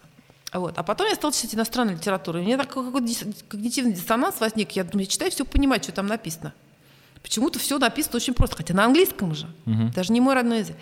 У нас же есть вот такая тема, да, про написание научных э, работ, что надо вот э, мыслью по древу рас- растечься. А, а с чего я начала, да? Вот, потому что я, значит, себя чу- чу- чувствовала себя тупой. А после того, как я начала читать иностранную литературу, я поняла, что нет, я не тупая. Это дело не во мне, а дело в том, что как это написано, каким языком это написано. И написано это специально так. Ну, конечно, ну тебе же надо запутать и по- по- преподнести это, как будто бы это что-то очень важное и Важное, ценное. да. НЛП, знаешь, книжки Да. по НЛП, это же вообще кошмар. Ну, э, там просто э, так все усложняется. Какие-то элементарные вещи, Вещи, да, объяс- да, объясняются просто, э, не знаю, страницами. Как будто это не книга медицинская какая-то, а Лев Толстой. И у тебя вот остается впечатление после этого, что ты прочитал, правда, ничего не понял, но прочитал какую-то очень умную книжку, прям очень. Вот. И, и таких книжек много. И в моей специальности тоже много. э, И таких не только книжек много, вообще людей много, которые что-то там такое вещают. А вот ты сказала ки- кинезиология. Главная Э, кинезиология. Это что вообще? Вот что такое кинезиология? Для Вообще меня ки- кинезиология это нормальная наука, обычная наука о Мгм. движении. Все. Мгм. То есть о том, как происходит движение, Так. о биомеханике движения. Но э, появилась тоже очередная секта, которая называется перекладная кинезиология. Не Мгм. надо ее путать э, с обычной кинезиологией. Вот, прикладная кинезиология считает, что все проблемы, вот если остеопат считает, что все нарушение ритма какого-то там внутри, то прикладные кинезиологи считают, что движение при помощи оценки движения, а в частности мышечной силы и работы мышц, можно диагностировать какое-то поражение внутри организма. То есть, Мгм. да, допустим, если очень грубо, да, там снижение силы трехглавой мышцы плеча, да, свидетельствует о болезни желчного пузыря. И вот они каким-то образом, значит, своим, да, тестируют, да, совершенно точно, тестируют эту мышцу, да, и э, на основании снижения ее силы, что субъективно, опять же, да. эм, То есть просто рукой. да, рукой. А ты не видел? Это тоже надо посмотреть. Это, потрясающее видео, да? Вот. При этом, э, что самое прикольное, что воздействовать тоже, опять же, повысить эту силу можно всякими разными способами. Там, э, ну, я одно время была на семинарах, тоже где стельки продвигали, вот там типа красные стельки, они э, силу одной мышцы у- у- увеличивают, а синие другой. Вот. Просто по цвету. Да. А так одинаковые. Ну, конечно. Вот. Ну, то есть это, это тоже такая прям, это, это, это надо видеть на А самом тейпы деле. это они Нет, делают? тейпы, нет, это тейпы не они, тейпы это отдельная история Ага. с тейпами. У вас прямо в специальности, я хочу сказать, максимально. просто, да. Но понимаешь, самое это обидное, что, черт возьми, лечить все равно не, ну, нечем, по сути. Вот, что касается амбулаторной, если мы берем амбулаторную вот, травматологию, ортопедию, то там вот список препаратов доказанной эффективности на одной руке помещается. То есть это, скорее всего, только обезболивающие, Ну, по сути. конечно, обезболивающие, противовоспалительные, изредка там миорелаксанты, но сейчас вот мы получили какой-то такой да, зеленый коридор в отношении тех же антидепрессантов при, при хронических болевых синдромах, при По сути, все равно анти- да. обезболивающие. Все равно, да. Да. Ну, там вот габапентин еще там Мгм. при болях в спине. Ну, то есть какие-то препараты центрального действия. Все. Ну, по сути, все. Мгм. Вот, но это не, людям не нравится часто. Люди хотят какого-то чуда. И вот э, поэтому эта ниша заполняется. М, То есть ты Заполняется. считаешь, что она настолько заполнена большим количеством мракобесов именно за счет того, что очень маленький спектр м, Того, что мы лечения? реально можем предложить, конечно. Мгм. Ведь, понимаете, как бы чаще всего, если мы рассматриваем серьезно ортопедические проблемы, да, мы с этого с тобой начали, это что? Это оперативное вмешательство. Ну, это конечно, замена да. сустава. А, людям страшно, а, людям больно, это понятно. Поэтому они хотят, э, ну а вдруг случится какое-то чудо, и поэтому И вот ничего менять не надо ничего будет. менять не надо будет. да. Так, ну про тейпы давай. Про тейпы. Я всегда начинаю разговор про тейпы с любимой фразы. Во-первых, это красиво. Ну, это правда красиво, они прикольные, веселые, на них разные картинки. Мгм. И если рассматривать их с точки зрения вот простого и мобилизирующего устройства, то есть тот такой как бы пластырь тугой, который позволяет каким-то образом зафиксировать э, и снизить подвижность того или иного сегмента. Ну, я вот у футболистов видел, Да. они травму какую-то получат, им что-то наклеили, Наклеил, и они ну да, побежали И дальше. такая ну, тоже своего рода обманка для мозга, обманка функции проприорецепции, что там у меня вот заклеено, я там немножко по-другому это чувствую, и пл- инстинктивно еще и берегу, и поэтому, в общем, там все хорошо. Но, конечно, какими-то волшебными свойствами они не обладают, а их же сейчас слепят тоже везде. От А какой там, там это как вот э, объясняется механизм? Ой, ну там как, как, только он не, как он только не объясняется, что если мы клеим тейп от точки прикрепления мышцы к концу, то он мышцу усиливает, а если обратно, то расслабляет. А, Или что он приподнимает ткани и улучшает микроциркуляцию. Там много чего, вот, но опять же, Микроциркуляция. да. Это- Нет, ну почему, если ты наклеишь тейп на синяк, да, возьмешь, вот они любят картинки приводить, там синяк, гематомища такая. Ты взял тейп, наклеил такими клеточками, потом его отодрал, и там чисто механически, конечно, не будет под тем местом, где на тейп э, наклеен, так выражен этот синяк. Ну просто он, Ну, потому просто что он его, э, да. перетечет. Да. Но Так, ну понятно. А есть что-то еще, про чем мы забыли вот относительно мракобесия, потому что это э, важный момент. не знаю, что еще. Иглорефлекса, терапия. Ну, это больше в невро- в Ну неврологии. это все-таки да, это, это про неврологов. Неврологи. У тебя больше нет. У меня так вот и нет, да. Мгм. Так, ладно. Ну, нет, ну как есть, что, что есть? Любимая физиотерапия же. А, всех ну времен и вот, народов. кстати говоря, вот, это, кстати, очень важный момент, потому что физиотерапия, она же не воспринимается людьми как мракобесие просто Да, по той причине, что что, в каждой больнице, больницы, на каждом этаже конечно. практически есть кабинет физиотерапии. Да, и в каждой поликлинике. А, и у нас Когда вообще нужна, все лечит. когда нужна физиотерапия? Никогда. Никогда. Ребята, на этом мы закончим. Нет, ну, то есть прям вообще никогда. Ну, прям вообще, это тоже никакой доказанной эффективности нет вообще. Никак у, ни, ни у электрофореза, ни у магнитов. Даже ни- у лазера нет? Даже у лазера нет. А я ходил. Все ходил? ходили. Да все ходили, У я меня тоже все ходил. детство прошло в этой поликлинике, но меня, правда, нос мой лечили. Вот эти вот. Синим светом светили меня. А пар вот этот в рот, когда засовывали вот этот, там просто уже из ушей там эти. Да. Мы еще садились, там был такой по кругу, как, знаете, э, как э, в каких-то как будто экспериментальных комнатах. И ты са- садили меня, там еще каких-то детей, и вот мы сидели, по кругу, дышали. обменивались микро- это, вирусами, да, они же еще болели, блин.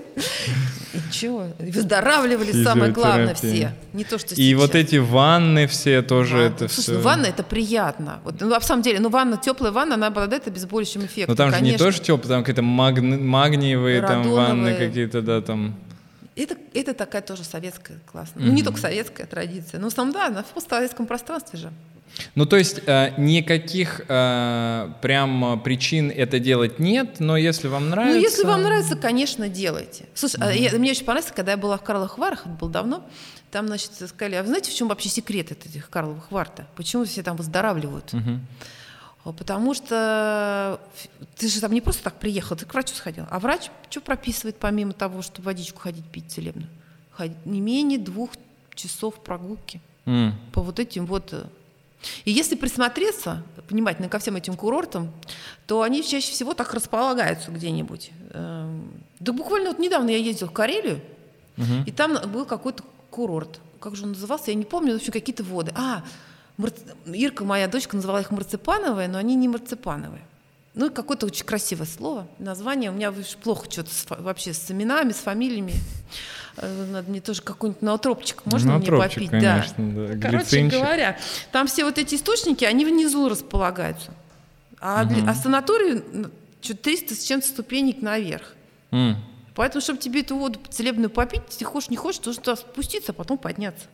Так желательно, два-три раза в день. Поэтому, естественно, все выздоравливают. Это я не вчера буквально бежал как раз, или когда там позавчера, вчера, наверное, а, и слушал, ам, м, господи,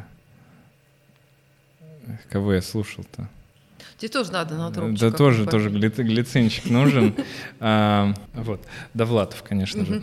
А, вот, и я слушал Довлатова, а, и у него, значит, описывается такая история, прямо сейчас она очень подходит, что он э, подрабатывал камнерезом каким-то, и они делали статую в метро. Угу. И метро, естественно, когда они там эту статую делали, эти эскалаторы, они не работали. И эм, за водкой э, надо было им ходить, да, вот туда. А там, ну, просто очень высоко, он говорит, там станция, э, там очень много ступенек, и он говорит, так как я был самый молодой из всего вот всех людей, которые вместе с нами работали, бегал все время я. И он говорит, я первый раз бегал, второй второй раз бегал, на третий раз у меня уже ноги перестали болеть.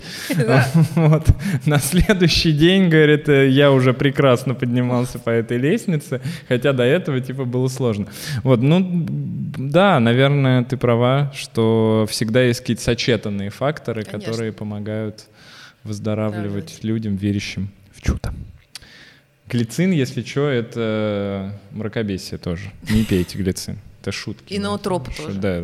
Ну, глицин Хотя же, в институте сути... мы баловались перед стамом, перед сессией. Не, ну баловаться-то можно чем угодно. Никто не против э, баловаться, да, но никто не говорит, что там алкоголь поможет вам вот э, там выздороветь от чего-нибудь, да, или там еще какие-нибудь там наркотики или еще что-то. А здесь-то люди говорят, что это же поможет. Поможет, да. да. да Хотя, э, кстати говоря, тот же самый перецетам, он может вызывать привыкание, и, естественно, ничего хорошего из этого может не выйти.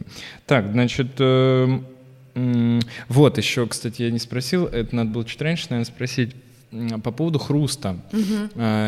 Вот э, это же вообще супер частая история, когда, когда что-то хрустят, то коленки хрустят, то у меня вот, например, еще иногда тазобедренные хрустят, когда я растяжку как раз начинаю угу. делать, и вот вот что с этим надо что-то делать, Нет, или это с этим окей делать вообще? не надо, это окей.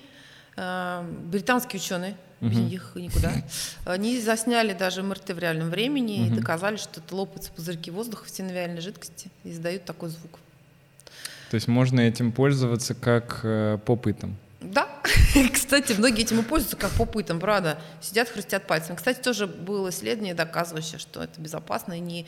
Э, Хрустеть пальцами можно, можно, можно да? да, хрустеть. Ну, у меня еще есть такая теория, и она тоже, кстати, рабочая, о том, что иногда связки сухожилий перекатываются через костные выступы. Угу. Ну, у нас же есть костные выступы вокруг суставов, и тоже такой звук издает. Вот с щелкающим бедром, тазобедренным суставом, как раз эта история угу. чаще всего имеет место быть. Но в любом случае это не патология. Ну, то есть переживать из-за этого точно не стоит. Не стоит. Да. Угу. Хотя okay. это бесит.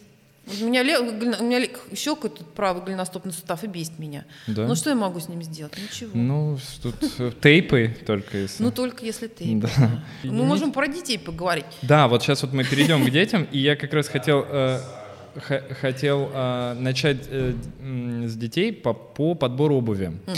э, потому что это очень... Э, это, вообще... это неисчерпаемость, для... она никогда не закончится. Для всех людей, у которых есть дети, дети да, да. надо понимать, что выбрать обувь ребенку невозможно практически. Во-первых, она вся ему как будто бы не подходит, а та, которую ты думаешь, что подходит, он говорит, что ему жмет, ну, там, да. Э, чешется и еще что-нибудь. Не знаю, у меня никогда такой проблемы не, не было. Не было? Да. А, ну, тебе повезло. Наверное, потому что я антитревожная мать, я так себя называю, да.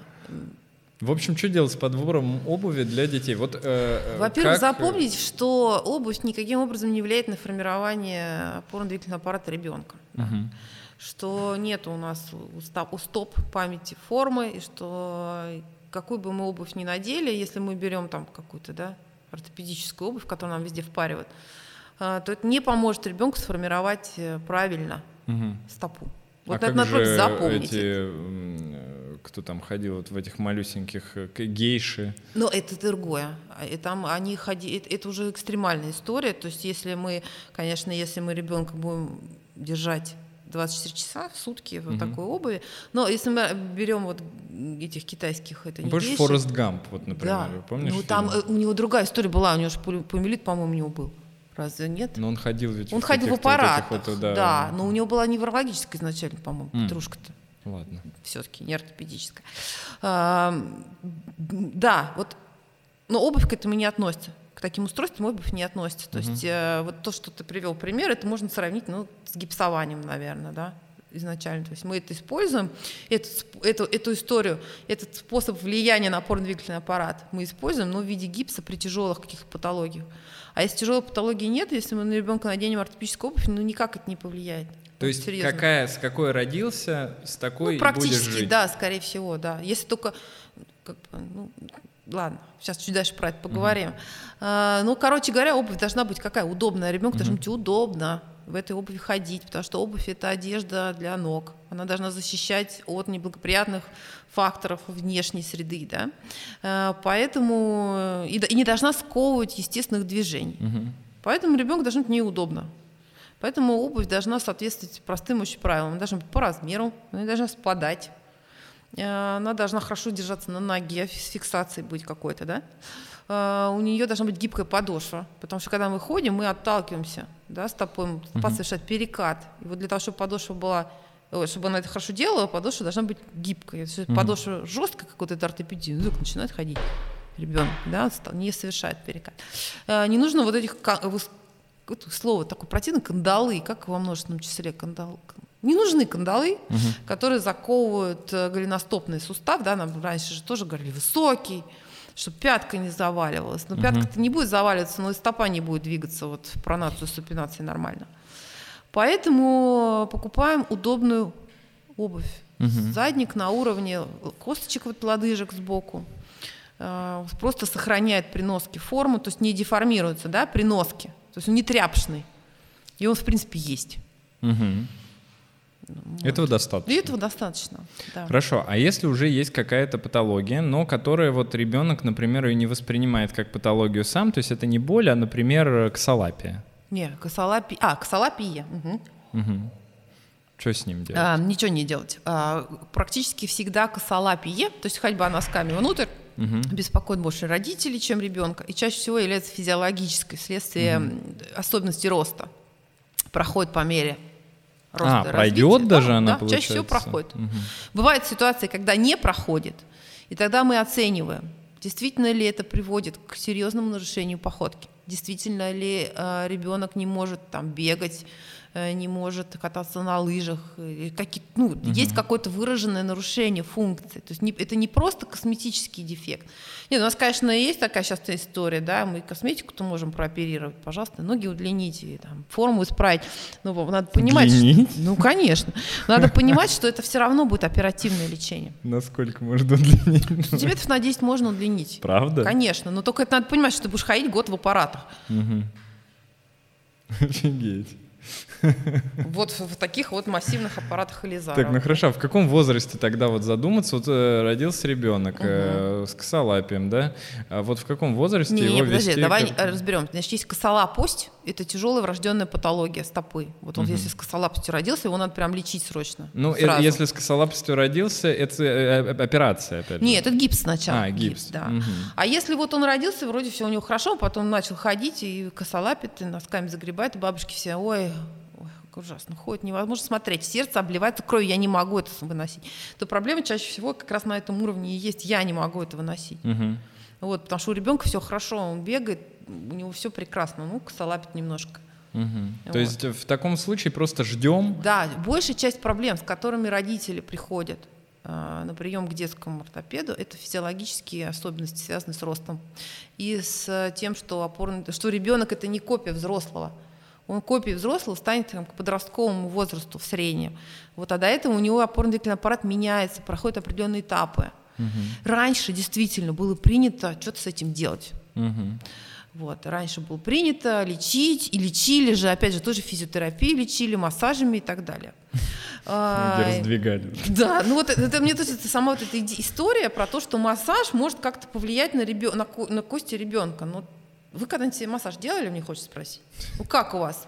Получилось мышцу изменить? Или там мы будем укреплять мышцы, мне нравится, мам. Ну, мы же делаем массаж, чтобы укреплять мышцы. Угу. Вы когда-нибудь пробовали мышцы-то укрепить? Вот я хожу уже как год в спортзал, у меня трицепс вот что-то никак не хочет укрепляться, но я уже ненавижу его качать, он не ну, хочет. Так надо тебе на массаж сходить, Ты ходила просто. на массаж? Не помогло, да?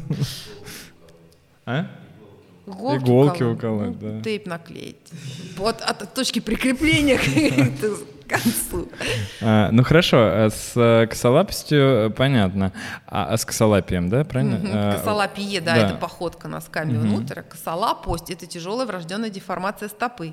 Но она также выглядит? э, Нет, она выглядит по-разному, А, это абсолютно. другое. Это, просто ребенок ходит носочками внутрь, а косолапость выглядит страшно, такие вот кривые лопушки такие, М. тоже, да, все деформированные, все кривые, то есть это не заметить очень сложно. Мгм. Так, ладно. А вот ты говоришь, что часто приходят люди с вот подобными штуками. Вот с чем еще приходят? Давай сразу сейчас попробуем чем всех приходят? сделать не тревожными. Да, давай Вот, э, попробуем всех сделать. Топ-5, я не знаю. Топ-5. вот, да. А, Плосковальгус. Это первое место.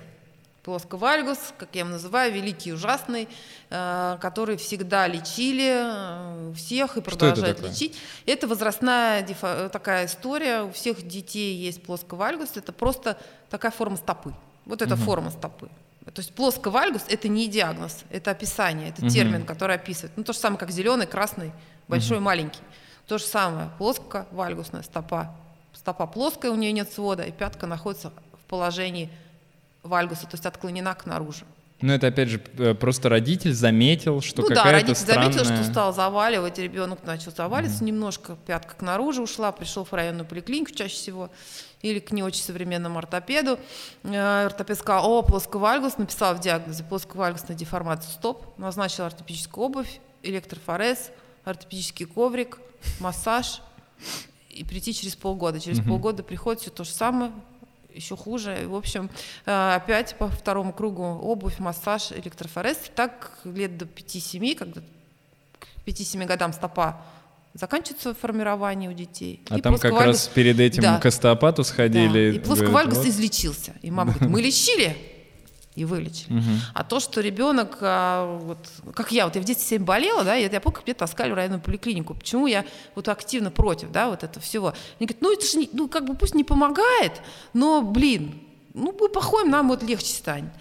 А, останется вот как я, вот я себя чувствую все время больной. Я чувствую, что я боль... Представляете, больной ребенок. Меня таскают эту поликлинику, все время мне суют в нос эту синюю трубку. Я вот вместо вот сидите на коньках катаются из горки зимой, а я в поликлинике сижу.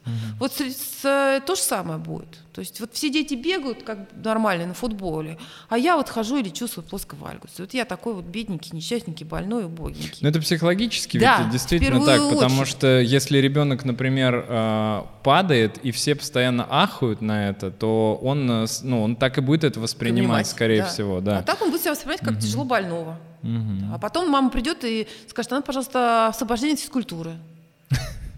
Вот. И он будет сидеть на лавочке. А потом у него...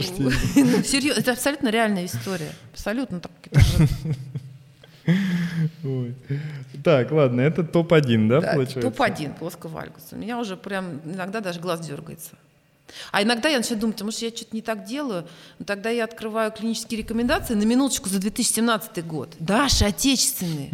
Ладно, когда там я только начинала, был Лин Стейнли, э, методичка на Росмедсервере, переведенная Кеннисом, мы там все ее что-то передавали, распечатывали как-то, какие-то подпольные знания. Но сейчас это уже в 2017 году было написано в ор- орто- клинических рекомендациях по ортопедии детского возраста. Ну, ладно, это первое. Второе, что? Вот косолапия, да, косолапит, э, ходит носочками внутрь. Это вторая причина. Чаще всего это с года до двух. Вот ребенок э, начинает ходить, сначала ходит вроде ничего, а потом начинает к двум годам косолапить. Э, И это прям вот тоже частая жалоба. Икс-образные ноги э, в возрасте от 3 до 4 лет. Это тоже вариант нормального развития, но его активно лечат. И есть прямо целые курсы, школы, в том же Инстаграме, школа ног. Э, Одна научит, другой покажет. Э, Заплатите там 20 тысяч рублей, вам пришлют уникальный комплекс упражнений, который поможет исправить виксообразные ноги у ребенка. И вот мама честно мучает ребенка этими упражнениями, там полгода, год, потом природа берет свое, иксообразные ноги проходят, но мама себе ставит зарубочку о том, что она молодец, она вылечила. Вот, а ребенок опять думает, черт возьми, все на самокате катаются. А у меня коньках, ноги. А у меня ноги, кстати, мне нельзя на самокате кататься, и я вынужден баклажку между ног дома носить каждый день. Да. Вот. Что еще? Осанка, конечно, да. Осанка, сутульца, кривой. Мне не нравится, как он сидит, как он стоит.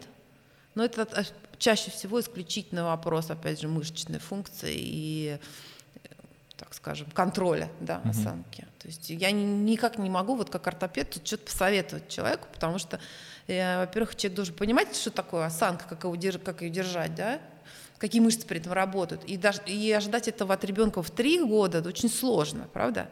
Я вообще не представляю, да. как можно ребенка заставить, заставить да? ходить надо вот ну, с какой-то как бы, да. осанкой. Это уже как бы какое-то сознательное такое привычка, это же привычное ну, положение тела, род привычка. А насколько это вообще важно, вот, чтобы вот прям вот, как детей, я помню, в школе нам все говорят, что надо вот, вот, вот так вот прям сидеть, вот так.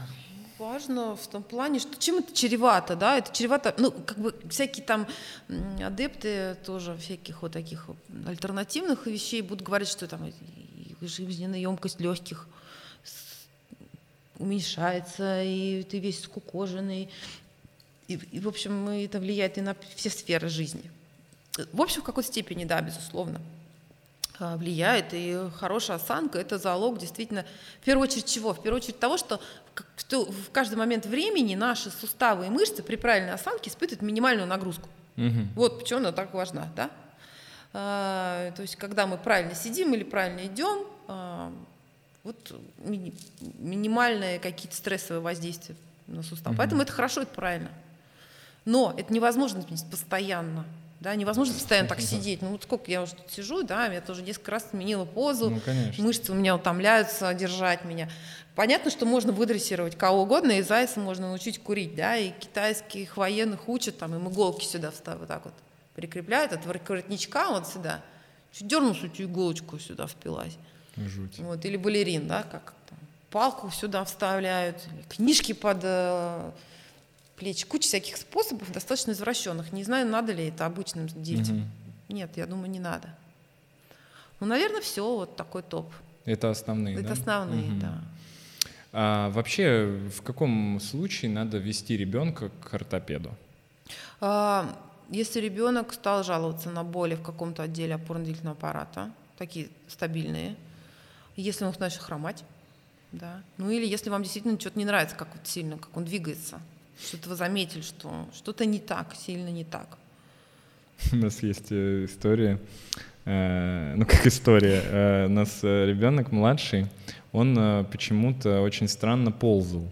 А, и пол, ну, как бы, э, как будто подтаскивал за собой ногу, ногу да, и мы что-то одно время даже переживали, думали, что надо его сходить, проверить, вот, но потом он начал ходить, и ходит он абсолютно нормально, а, вот, но прикол в том, что ползать он так и не научился нормально, то есть вот он как Ну, вот есть люди, которые тебе скажут, что, я читала недавно тоже, что если ребенок не ползает, то все, неправильно прошел моторный антогенез, и, и все, капец. Вот он вырастет, он будет весь больной, у него будет болеть спина, у него будет плохой прикус, угу. кривые зубы, голова будет болеть, грыжи, автохондроз. Ну, в общем, но тем ну, не понятно. менее, да, Американская педиатрическая ассоциация говорит о том, что там 3-4% здоровых детей никогда не ползают. Mm. Нормально. А вот, э, кстати говоря, э, остеохондроз. Что это вообще за... Э, я потому что до сих пор на самом деле не могу понять, что под этим вообще подразумевается, потому что это вроде как стоит практически у всех, ну, наверное, любому человеку можно так или иначе Конечно. поставить остеохондроз. А, давай вот прям попробуем разобраться, зачем был придуман этот диагноз, в принципе, и что сейчас извращенные различные врачи под ним подразумевают, и в каком случае стоит, может быть, там бить тревогу действительно? Угу. Я вот не знаю, на самом деле, как, почему да, было придумано, да, а, и почему есть такие диагнозы которые я вот называю диагностическая помойка. Э, они есть в каждой специальности. Там, ну, у нас ВСД, например. Да, да. вот, вегетососудистая дистония, дисбактериоз, у нас там вот плоскостопие, остеохондроз. То есть это какая-то такая вот история, на которую можно списать любые практически симптомы и жалобы. И, наверное, это было придумано, потому что это удобно, правда? Ну, что, остеохондроз, Любая боль. чего хотели. Угу. На самом деле это чисто такой же описательный термин, как и плосковальгус. То есть это просто изменения дегенеративные, которые происходят в позвоночнике, в суставах, которые происходят у всех э, с возрастом. То есть это вот как написать в диагноз морщины на лице, будет то же самое. Вот, да. То есть у детей не может быть остеохондроза? Это очень хороший, кстати, вопрос, потому что во всех развитых странах под остеохондрозом понимается как раз патология костей у детей. Угу. И здесь есть некая путаница э, в терминологии. Но если мы сейчас будем туда углубляться, мы совсем запутаемся. Поэтому давай так скажем, что у детей, в общем-то, бывает, но не тот остеохондроз, который мы привыкли понимать. Да? То есть остеохондроз – это просто описание вот этих дегенеративных изменений, которые происходят у нас со связками, с межпозвоночными дисками, с самими позвонками, эм, с возрастом. То есть сказать э, не так. Если э, поставили диагноз вам э, остеохондроз, то и не объяснили, что угу. из-за чего они вам его поставили, а, то это, ну, по сути, не очень компетентный да, врач. Совершенно верно. Угу. Потому что чаще всего, ну, опять же, возвращаясь к тому, что мы уже говорили, сама по себе картинка на МРТ или на рентгене не всегда коррелирует с болью и с жалобами, и с тем, на что реально пришел жалуется, жалуется этот конкретный человек. И тут как бы важен индивидуальный подход, да, то есть надо понять, что у него действительно болит, найти эту причину. Ну, то есть всегда можно поставить другой диагноз Конечно, к этому. всегда можно э, тут, поставить Да, другой. тут люди некоторые говорят, ну как же, ну типа вот он же нужен, вот когда ну, вот не, так. У нас есть да, какие-то ну... там определенные свои, э, ну, так скажем, номенклатурные вещи, юридические вещи, да, иногда там врач в поликлинике вынужден ставить, чтобы не, оплатили ну это там, понятно, и так далее, это, это понятно. Это понятно Иногда да, там действительно конечно. у нас в МКБ каких-то вещей нет, которые, ну, я надеюсь, может, в одиннадцатом пересмотре будут. Угу. Э, но, в общем, я, например, никогда не ставлю. Угу. Вот вообще никогда. Это хорошо это хорошо. То есть всегда найду какой-нибудь другой код в МКБ.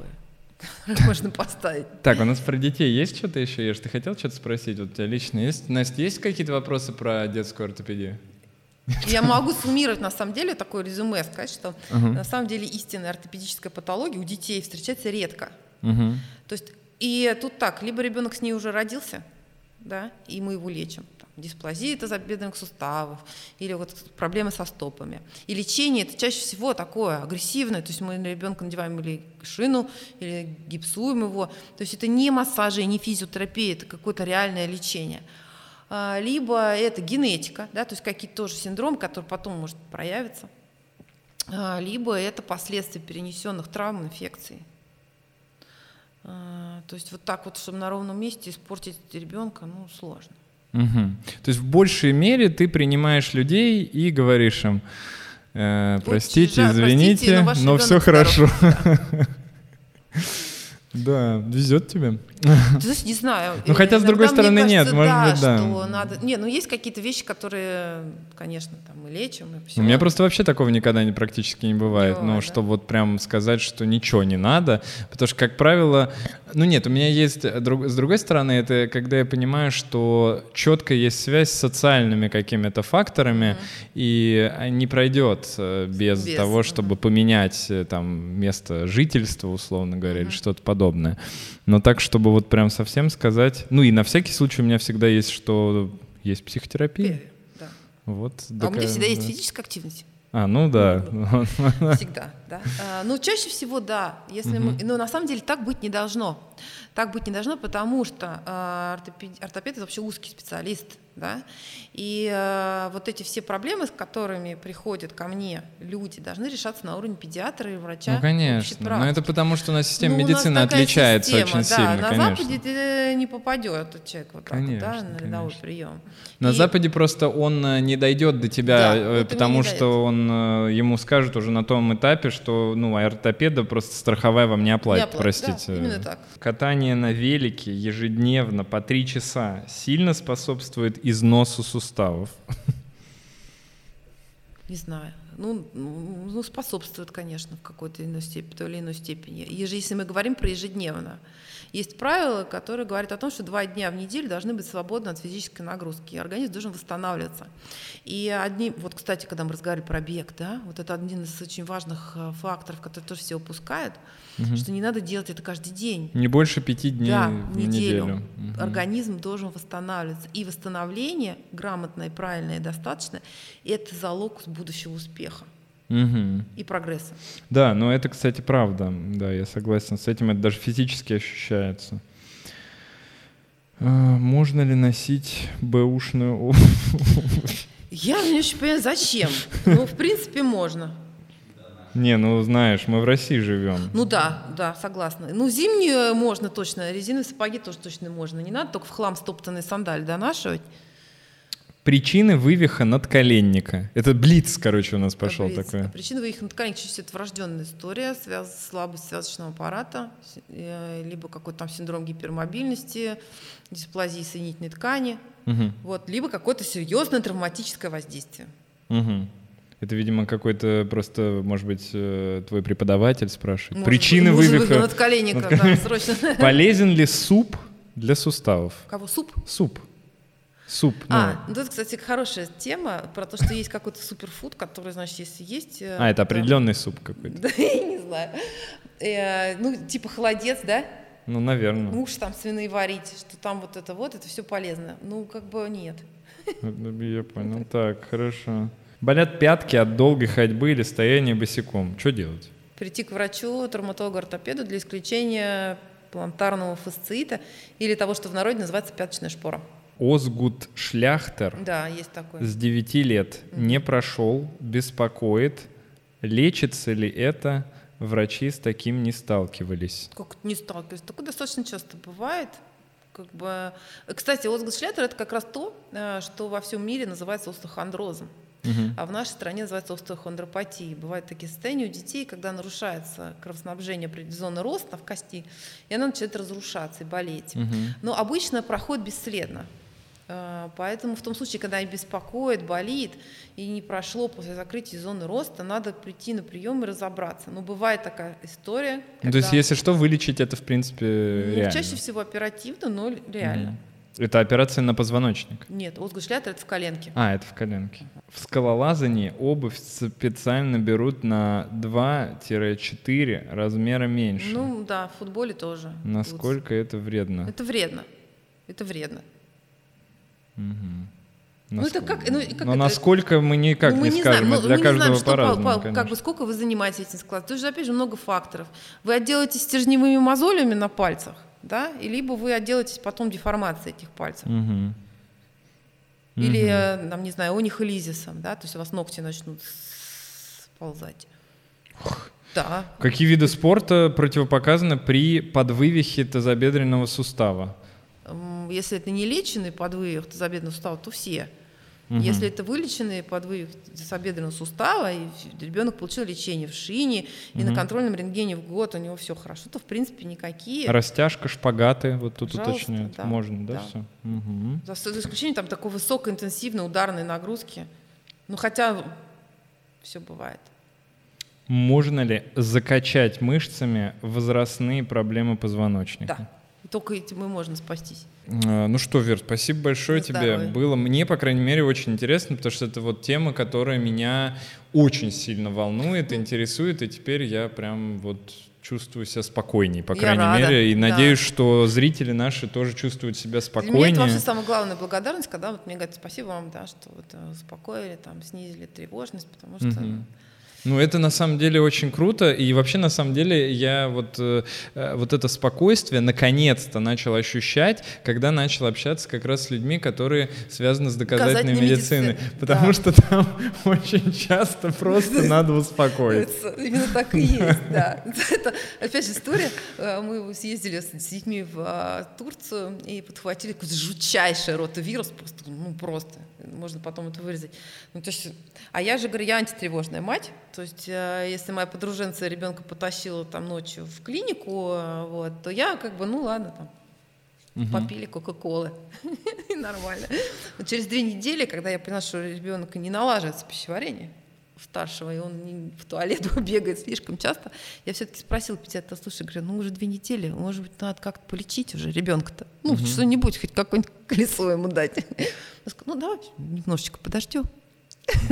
Ну, мы еще немножечко подождали, и все прошло. Ну, Я говорю, слушайте, ну это, говорю, это ваша доказательная медицина, я говорю, даже неинтересно. Говорю уже просто. Ну, зато спокойно. Ну, вот, ты понимаешь, это- как? Наверное, спокойно, да? Ну вот кому-то вот у меня такой склад, мне спокойно. А вот кому-то совсем неспокойно, кому-то на- вот кто-то не может ничего Мы не делать. лентяи просто. Да, С тобой вот нам да, неохота вот, ничего знаешь, я делать. считаю, да, что да, да. да, да. Вот у меня мама, например, она не может. Это, ей, понимаешь, ей физически плохо. По- Если что-то, вот кто-то кашляет дома. Я вот я говорю, мам, ну тут он перестаньте, он кашлять, отстаньте от него. Вот. Нет, я не могу. Вот, мне надо, чтобы он перестал. А если он вот сейчас не перестанет кашлять, я буду страдать. А и, ну, зато можно выпить, э, что там, орбидол. А можно выпить стризам, вот, но с этим почему-то у всех хуже, правда? Проще выпить орбидол, чем стризам. Чем стризам, ну да, наверное. Ну, кстати говоря, стризам ведь тоже, скажем так, э, в клинических рекомендациях-то особо нигде не присутствует. У меня просто тоже сейчас... Это скорее, да, это, э, то есть нам же все равно нужно, чтобы назначить э, лечение, нужно поставить диагноз. А если человек просто волнуется из-за того, что кто-то кашляет дома, это не диагноз, значит, ему не надо ничего пить. Ох, что же делать с бабушками-то? Ладно, все, спасибо тебе большое. А, Друзья, спасибо за, наше, за ваше прослушивание, просматривание. Вот, ставьте лайки, подписывайтесь на канал, оставайтесь с нами. С вами был доктор Сычев и Вера Кочурина. Спасибо. Пока. Пока.